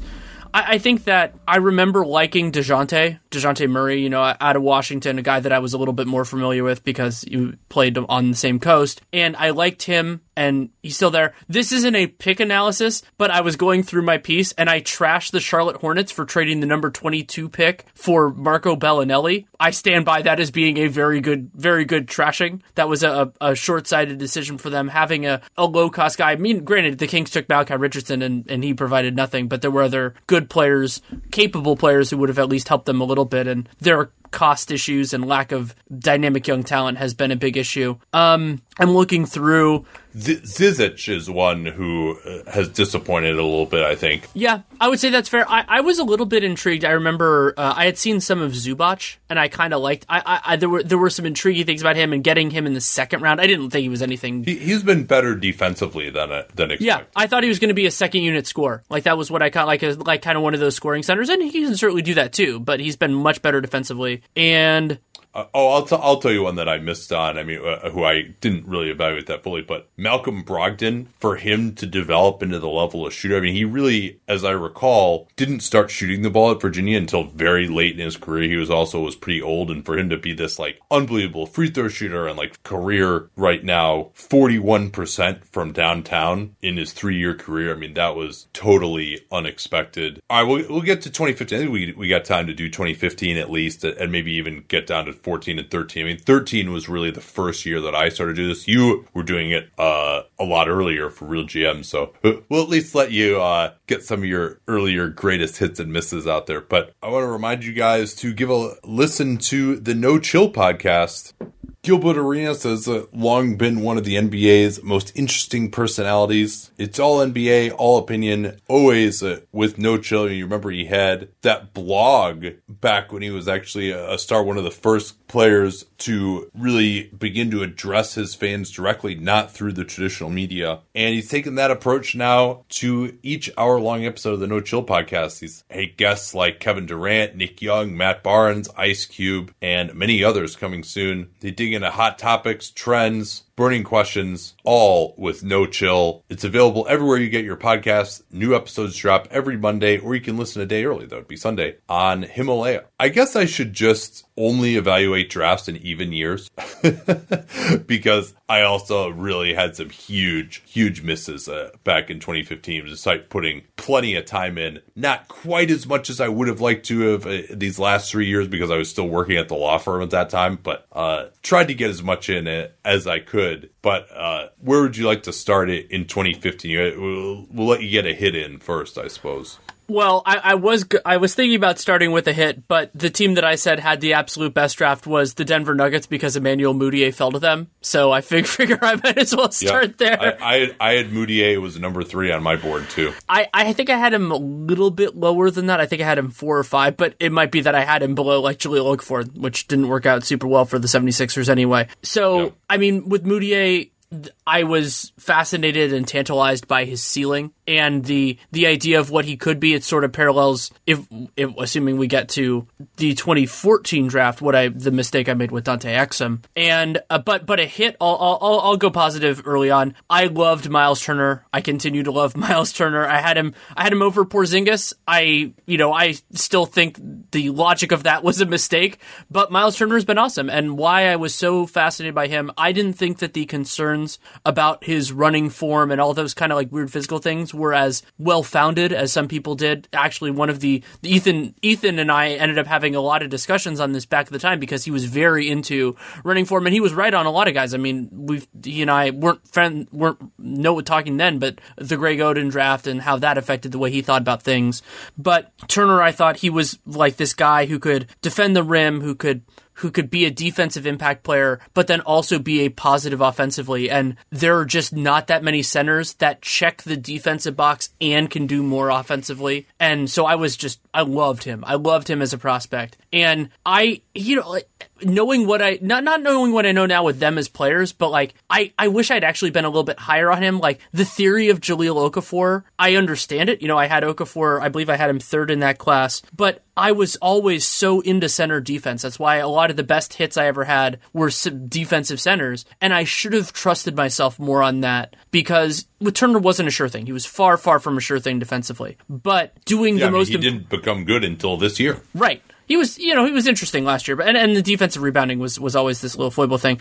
But the but with Jahlil, I just thought he could be such a good offensive player that it didn't matter, and that broadly speaking isn't true anymore. Like there, a guy would have to be so ludicrously good offensively at center to be a negative defensive player at center and make it work. Yeah, and Nikola Jokic probably comes the closest there, but he's a, a, pretty smart player. He gets steals. He positions himself well. He's a good defensive rebounder. You know, he's not as atrocious as like your Okafors and, and your Kanters necessarily. Part of the story of Okafor, who I had number two on my board, at least we, I think we both had Karl-Anthony Towns as like a very clear number one, at least. And that was, that's one where you can, the one, that, the guy who ended up being number one, being picked number one, you know, you can't take a victory lap for that that, but that was one where having evaluated him in person at the Hoop Summit in 2014 was huge just to see what kind of a shooter he was. And it turns out he's a maybe even better than we thought he'd be 39% three point shooter uh, for his NBA career is really pretty remarkable. But yeah, I had Okafor number two. Part of his story is still that meniscus injury suffered towards the end of his rookie year. Maybe things could have turned out a little bit differently for him. And he's actually scoring well now, but a lot of that is just position and just how good you have to be on both ends now, or just unbelievable on offense as a center to really be worth a very high pick. And Okafor, without the outside shooting, which was never going to be a, a, part of his game, really, as not a great free throw shooter, there was hope that he would improve defensively because he has relatively quick feet and he's got that 7 5 wingspan. And so you thought maybe he could get to be a little bit better there defensively and there would be flashes every once in a while. So I, I think he's been way worse than ultimately we would have thought he would be defensively. Um, so so that's uh, I mean I think one good thing is that we learned from Okafor when we were evaluating DeAndre Ayton this year. Another hit that I had in this class was I actively disliked Frank Kaminsky. I just didn't think he was an NBA player. Oh yeah, and he isn't for the most part. I didn't like him. I, I did like Devin Booker. I thought that he fell too far. Yeah, I, I didn't know enough about him to really have but, a great evaluation. So I was I got strangely fascinated by that Kentucky team because of Karl-Anthony Towns, and so all of those guys I thought I had a pretty good feel on. So I thought Devin Booker was like around a top ten talent, and then Trey Lyles was not. And I don't know, I bounced around a little bit on Lyles over the last couple of years. He ended up going, you know, right before his college teammate. Yeah. But, so, another power forward who doesn't defend. You know, yeah. That, that that's another archetype that just I, I really at this point. I really like Justice Winslow. I still you know, he's talented player. He's not the he's not the NBA player that I thought he would be, but his physical talent, you know, was was intriguing and the the fact that he could play at that size. Wait, you and, haven't brought up Hezonja yet as as a miss? No, I'll, i was gonna get there. Oh, sorry, I mean, sorry. With, with I, I, just I started foaming at the mouth there for. no, second. I mean, I, so, couldn't couldn't contain myself any longer. I, still I still like the analogy that I made at the time was that Hezonja was another kind of bite at the J.R. Smith apple. This guy who had a lot like a really interesting skill set was. Uh, I mean, J.R. Smith is miles better as an athlete. That was one thing I got wrong with Hezonja, but Hezonja's taller, so that was something I liked about him. But it just never came together. Like I, I think my big mistake with Hezonja, which is actually the same mistake I made with Joe Alexander years before, was the lack of connective tissue in his game. So with Hezonja, I liked his jump shot. I thought he had good athleticism, and he periodically played like he really gave a shit, which was exciting. But you have to, you know, have a good handle. You have to be able to, you know, kind of get into the defensive verve at least a little bit. And I thought, you know, even if, you know, if the jump shot's solid, he can be a player. And then if he figures out the other stuff, it's, it's the other stuff on the top of the Sunday. It's not, it's not everything else. And you can't treat the jump shot as a given for somebody who had the track record that he did. You know, like there, I think you can't have players that come in where you, you are confident in their jump shot, but he hadn't earned the deference that I gave him. Yeah. I think the jump shot not working out is probably the most difficult part to have anticipated with him, but the incredibly low free throw rate was a red flag. I mean, he had this athleticism where he would get up for some big dunks every once in a while, but that just didn't happen very often. You, you would see him move his feet well defensively. I know Schmitz was uh, super high on him at the time. I think he had him number three on his board in 2015. A lot of it was based on the fact that he thought he could move his feet pretty well defensively. That hasn't happened. Uh, this is another guy, too, where there were some red flags from a personality standpoint. Uh, Cats, uh, the Cat's not happy about Hezonja's personality. Uh, so those are all things where he, he, and the fact that he wasn't playing, everyone's like, oh, he's just got this crazy coach, that's why he's not playing. And no, maybe he wasn't helping his team win games. Maybe that's why. But probably, uh, despite all this, you know, I had Towns, Mudiay, or I'm sorry, Towns, Okafor, Mudiay was my top three. I was not a believer in Kristaps Porzingis at all. That was another huge miss. I thought that he was just too slow. That was and didn't have any feel. That was my uh, biggest issue with him. And I thought his shooting was solid, but not unbelievable. But I think I underrated his rim protection.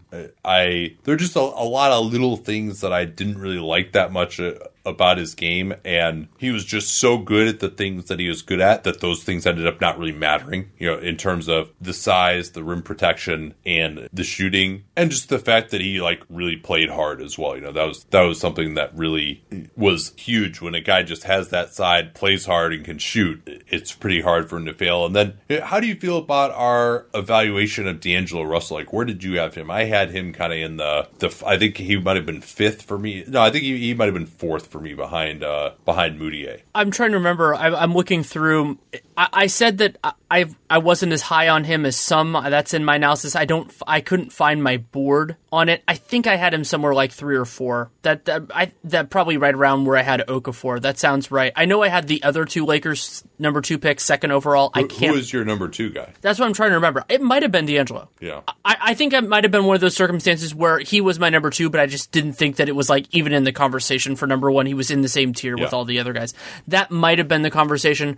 I worried about his ability to create separation. I thought basically for me the the, the differentiating skill was that I, I really liked his passing, and you know we, we certainly do see that his pick his pick and roll operation is that part of it is getting and his jump shot is is getting closer. So like I I, I would obviously have him lower than some of the players who stepped up. And it is also amazing when we talk about, you know, positional scarcity and all that that a lot of the best players from this 2015 class are big men, but if they're really really good, that's that matters. That matters a lot. Yeah, Russell, I think my evaluation of him, I think, uh, has been relatively on that. I thought he could be a good shooter. I think that this year he's probably proving to be a little bit better a shooter. You know, he shot 41% from downtown at, at Ohio State. I mean, he threw these beautiful passes. He had no right hand. He still has no right hand. I was worried he was too slow. I was worried he was going to be atrocious defensively. He still is. And I thought he was going to be a really good pick and roll operator. So I, I think that he actually, there's an argument about how good he is now and how valuable he is. But I think the things that he's been good at and not good at, uh, we were pretty much right on uh, with that one. Justice Winslow, Stanley Johnson, I supported taking Johnson over Winslow at the time. I thought he was just had a little bit more defensive upside with his strength. Johnson is on his way out of the league right now with New Orleans. He can't even get off the bench there. Winslow has continued to work. Johnson, another guy who is purported to be a little bit difficult, whereas Justice Winslow uh, was considered more of a high character guy. I think Winslow was right up. I might have had Winslow above Russell as well, but they're kind of right in. But I, would say my biggest misses Okafor and Porzingis, and then you know not a ton of.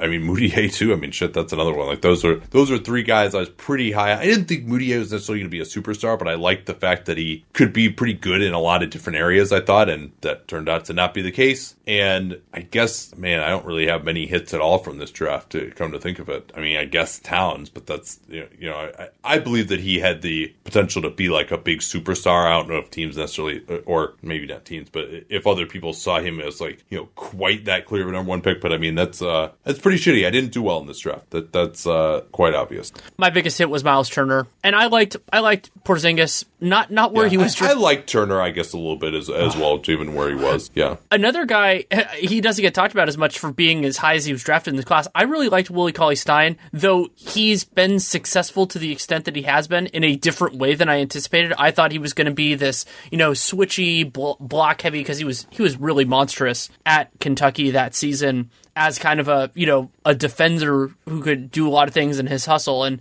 that that effort has led to him being a, a dynamic role man and transition player but the defensive part of it isn't quite there as an overall package he's still an intriguing player but you know sixth sixth overall is a strange place in this draft because he's he ended up having a better career than the next three guys taken after him but I mean that's that's an entirely different thing we can Yeah, jump I, I guess I guess my other I'll say my other hit was that Kaminsky wasn't going to be any good. Yeah. that, that he he just did, didn't make sense uh, as a five. Um, all right, So- let- let's should we do some of these other ones here? Yeah, we can do them very quickly. So, 2014, the board was all shuffled by Joel Embiid getting hurt. I had Joel Embiid number one by a meaningful margin before his last injury, which I believe was the foot thing. I think that was what came last. And that scared me a little bit. So I moved him. I think I had him second actually, and then because I had I had Exum over him, and then I remember you and I had this extended conversation about Parker versus Wiggins, and I be- I believe you had Parker over Wiggins, correct? Yes, I did. And I did, and you convinced me to do the same. I'm very happy that I, in some ways I'm very happy that I did, but in other ways, you know, Jabari has been disappointing. Like the Yeah. theory But he of at least has the injuries as an excuse. yeah, like the theory of Parker over Wiggins, you know, like because because the Wiggins is another great example of applied athleticism. You know that he uh, unbelievable athlete, but it just never like I never saw it on the defensive end when he was at Kansas. I that really freaked me out. I didn't see it at the high school levels and the international stuff that he had done before he came into the NBA. I was I hated Nick Stauskas. I was very critical of the Kings taking him where they did. I liked Zach LaVine. I think Zach LaVine was, you know, he was underdrafted at 13 overall. I didn't love Aaron Gordon, but I didn't really love any of the guys that were taken around him, so that wasn't a big deal. This is a funny one. You can go back and look at. I actually wrote some vegan fish taco stuff that about liking Mitch McGary his freshman year, and then I hated him his sophomore year. I just didn't see the theory of him, but I had seen it early on and just wrote him off. Same thing happened for me with Kyle Singler and a few other guys, where I once I got to see them more, I just realized that they weren't the player I wanted them to be. So I had Jabari one, Dante Exum two. I can maybe get a little pass on those with some of the injuries. I mean, Jabari, even after the first ACL tear and the defense, there's certainly concerns, but he had 26% usage and 56% true shooting as a 21 year old in 16 17. And then he had the, the second ACL tear. And, and that was, and I thought he looked like, looked pretty good those first 25 games as a, a rookie until he, he tore his ACL in Phoenix as PJ Tucker tried to take a charge on him. Clearly, he wouldn't have lived up to being a number one overall pick, I think, regardless whether he'd gotten injured or not. Another feather in the cap for, you know, don't pick defenseless power forwards. Um, but, uh, and, and he clearly just has not been the same guy at all since coming back from the second ACL tear. To me, uh, just for an example there, My he- absolute. He had oh, sorry. he had 129 dunks his second year in 76 games, and then 92 dunks in 51 games his third year, and then you know not even close to that type of dunk rate uh, going forward here. Sorry, what were you gonna say? My biggest hit in this class was somebody taken far outside of the top part, and that was my love of Clint Capela. I thought Clint Capela was a lottery player. I thought that he was maybe a top that he was like more in the top ten than in than in the late lottery. I just thought I, I saw the defensive potential in him and thought he could do enough offensively. There was another guy in a class a little bit before him that we'll talk about that I, I saw some similar elements. I just really liked what he could bring. I thought Kyle Anderson was better than the 30th overall pick. He is better than a lot of the guys that were taken ahead of him. Not all of them, but a lot of them. I liked KJ McDaniels. I I, I I still am fascinated with KJ McDaniels. I like Spencer Dinwiddie, another one of those guys who like had an injury, but I, I I've always loved big point guards. That's just been one of my one of my things, and he he definitely fit in that group. I didn't know Jokic. You knew him better. I'm guessing you'd seen him at Treviso. I had. Uh, no, no, he was at the hoop time. oh, that's right. Yeah, that was before I And started. I think going. he might have actually been at at uh, at the Eurocamp as well uh, the previous year. But yeah, I mean, I, I, I wrote that I didn't. I thought Jokic would really struggle due to his lack of athleticism, and he had a pretty good week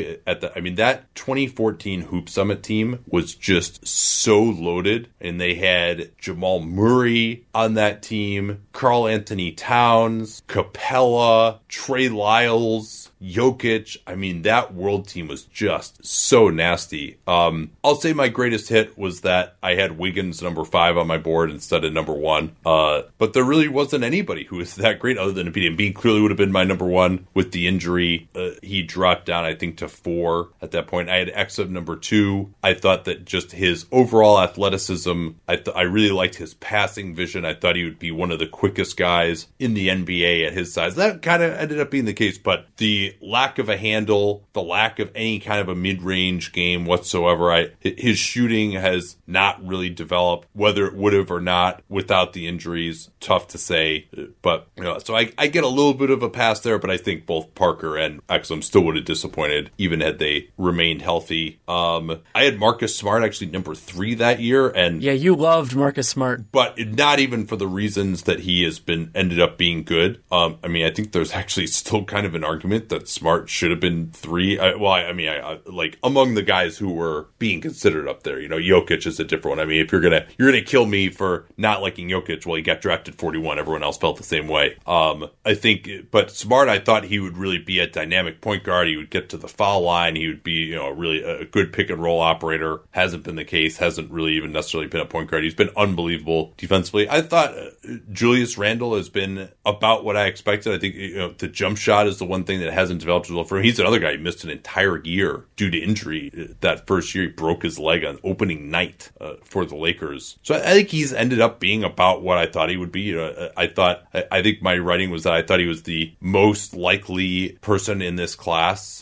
outside of Embiid to, assuming Embiid were healthy, to potentially average 20 and 10. And he's been pretty close to that when he's gotten the playing time these last couple of years. The team I gave the best draft grade to this year was the Denver Nuggets. Oh, but yeah. I did not, I did not give the Denver Nuggets the best grade because of Nikola Jokic, though I did, I, I did, I, because I, I think I said like the analytics models was probably Kevin Pelton's model that really liked him, but it was because of the trade they made where they moved from 11 down to 16 and 19, taking Jusuf Nurkic and Gary Harris. That trade looks just amazing for them, even though Nurkic didn't work out and everything Yeah. that led to Doug that. I mean, McDermott was who the Bulls drafted that year. It was. Number 11. with number 11. The other crazy trade that happened in that draft was, I believe it happened. Uh, my memory of how it happened was that Sam Hinkie took Elfrid Payton and basically extorted the Orlando Magic, basically knowing that they wanted him, and they got their own first round pick back, which ended up being an absolutely massive trade. They took Dario Saric, a superior player, and got that pick back, which I believe ended up being really valuable. I, I should ask Bodner at some point what what because once a pick gets traded and traded back, some of the verbiage on the protections and the terms just get lost to history. So I'd, I'd be interested in that. RealGM, I actually have it somewhere. I could ask about that. Somebody else, it- it's funny. I looked up the Hoop Summit roster that year. Do you know the, one of the starters on that world team was Damien Inglis, who was a very intriguing player. I didn't know his game very well. He was Australian, I believe, right? French. French. Okay. Yeah, can't jump at all. That was uh, uh, and not a great shooter. That was kind of his problem. But yeah, I mean, th- this was uh, not a great draft. Uh, my great streak of even year drafts uh, was broken here. And this was really the first year that I had access to Synergy, and I was able to really go through it and uh, watch some film of these guys.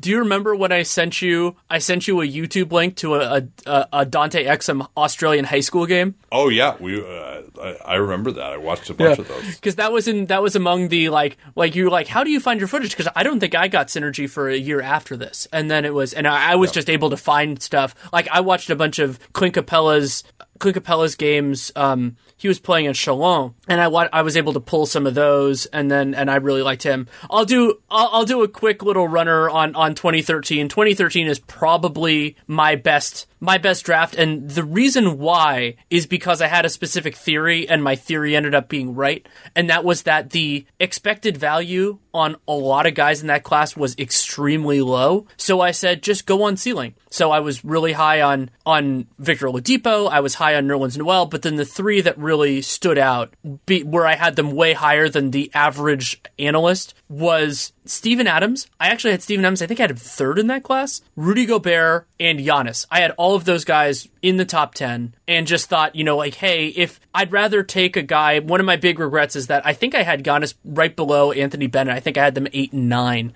But the idea was, hey, if somebody has superstar potential or something close to it, I'd rather have that than a guy like Cody Zeller, who could be a good player, but there isn't really a star in there. And that theory ended up being right because the average value of the guys in that class, I mean, you have Anthony Bennett, who ended up sucking. Len has been a disappointment. McLemore, who I hated, was in that class. I was lower. I was wrong. I was too low on KCP. I just never really liked him as a player. I was too low on CJ. But that general theory of that draft ended up being completely right. Yeah, I loved Gobert. I'd seen him at the 2012 Euro Camp where he dominated, and people were talking about it as a top five pick. And then I didn't understand why it was that he dropped so low. Uh, so th- that was one that I really liked. I liked Trey Burke a lot. That didn't really work out uh, very well. I thought that Nerlens should have been the number one pick as well, and he looked like his rookie year after missing that first year at the ACL that he might live up to that. And then uh, another guy who has kind of failed perhaps due to more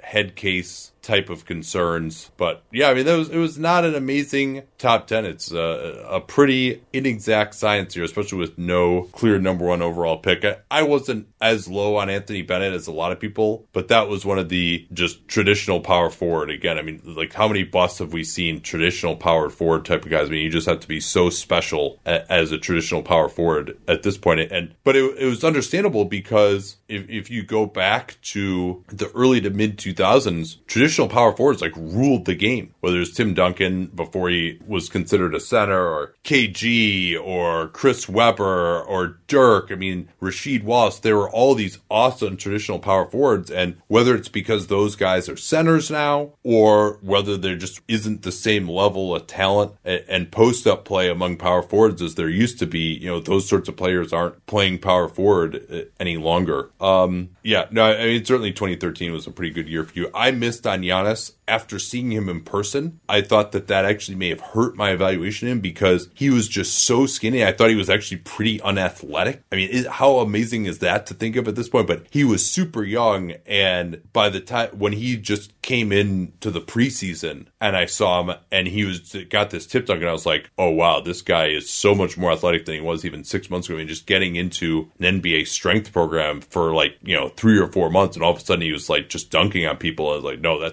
that's not what he was doing over there. But he was kind of had that skinny body type, and and so that was a thought that that sort of a player maybe can really put some weight. But he was so thin. I mean, for him to be this like Adonis that he is now, you know, you never would have thought uh, that he would have gotten it to that point. So I, I was actually I thought that it was a bit of a reach to get him at, at 15 with Milwaukee until I saw him in that first preseason game, and then I was like, uh, yeah, yeah, that was wrong. I just liked his his his skill set for a guy his size, you know, the, the dribbling and the passing. I, I, liked a lot of that. His jump shot was was a little bit wonky. A couple other guys that I liked in this draft that for, some of them worked out, some of them didn't. I was a hard advocate for Dennis Schroeder. I thought that he should have gone higher in the draft, and he was better than a lot of guys that take, got taken ahead of him. Allen Crabbe, I really liked him at Cal. I thought that his skill set would transfer. And another one, the, a guy that I hadn't thought about in like five years, North Texas Tony Mitchell. There were two Tony Mitchells that were, I think, in consecutive drafts. I, he was a monstrous rebounder. I thought that he did some nice stuff. I think it was in like the FIBA U16s, and I thought that he was going to be a really intriguing player. I was angry that he fell to the second round. He ended up washing out pretty quickly. But my the still I, I don't know if it's still available. My favorite radio spot that I've ever done, I went on KNBR, the local Bay Area station, the day after this draft, and I trashed the Warriors because they traded out of the pick that was Rudy Gobert. And this is what my analysis was. They traded out of the pick that was Rudy Gobert. That ended up becoming Andre Roberson, and then they they traded down to get Nedovic. And I said they should they should consider signing two guys as undrafted free agents, Matthew Dellavedova and Seth Curry. And huh. That worked out pretty well. They ended up signing Seth Curry, but um and then letting him go. But I'm pretty proud of that because you know that ended up being. But yeah, Gobert, like I was, Gobert is the player I think in in the whole time I've ever done this where I was the most confident that I was right and everybody else was wrong. Like I just yeah. couldn't figure out why people didn't like him. And Steven Adams was actually the same thing. Like I loved Steven Adams at Pitt. I, I that was a team that I watched really closely because it was a Ben Howland assistant, Jamie Dixon. That was at Pitt. I I and I just thought he was awesome. I thought he was going to be a great NBA player, and you know it's turned out pretty damn well. Well, and Gobert is one of the ones where whatever scouting research, at least that came to our ears, and I even heard this in private conversations as well, in addition to some of the stuff that was written publicly, he was one of these, oh, does he really love basketball? I mean, can you imagine someone saying that about Rudy Gobert? I mean, when you saw his reaction to not making the All Star team and just how incredibly competitive he is and how hard he has worked on his game and how much he's improved, I mean, whatever scouts came up with that idea. I mean, maybe it's just because like he was a French big man and we hadn't really seen the guys like that before, and you know people just thought he had like some kind of an attitude or something. But like, I mean, he looked like he was playing hard in the film that I watched. He certainly played hard in the in the Euro camp when I saw him. But I mean, what a complete misevaluation by most scouts to say that Rudy Gobert didn't care enough about basketball. I mean, that's insane. Maybe he just changed as a person or something. But you know, I mean, obviously everybody changes as a person. That's what you're trying to project. I mean, that was the fact that he had that reputation is, is you know pretty ridiculous. Um, quick question here before we go. Just looking back at this draft, who is the most like, oh yeah, that guy to you? I think Tony Mitchell from North Texas because I was so yeah. into him, and I was like, and I had just completely forgotten that he existed. Like that's that's pretty rough. S- Sergei Karasev. Oh, I did. I did not like. I had seen some of his play, and I just didn't think he was good. Oh, I should mention this because I don't know. I know people in the Bay Area know this, but I still love this as one of the all-time calls. Not that either of us made, but Marcus Thompson told Bob Myers on the day of the 2012 draft that Draymond Green was the best player he took, that he was better than Festus Ezeli and Harrison Barnes. And the, I've heard that Myers was kind of pissed off by it, but Marcus got that just unbelievably right.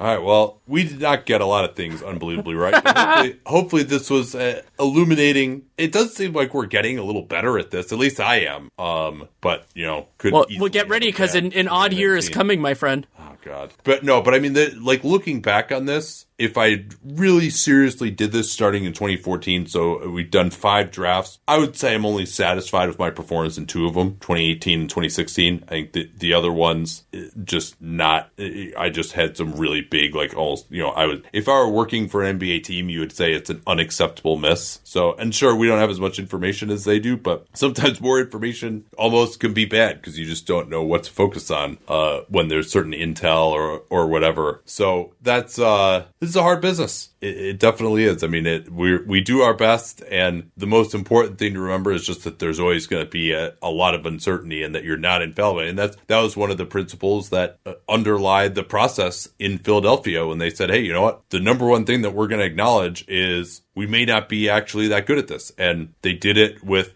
Joel Embiid. Joel well, probably was about the right pick there at, at number six, but they made a trade to get him. Uh, and then Jahlil Okafor was a massive miss. I mean, those were the three. Michael Carter Williams ended up being a pretty big miss too. Thank God for them at least that they traded him away. Uh, but that is a you probably even with the top five pick to if you're trying to get a big star, you know your hit rate's probably one in three. That's what they ended up with, and so that's realistically maybe it's just not possible to have a better hit rate th- than that. But we certainly are going to endeavor to try.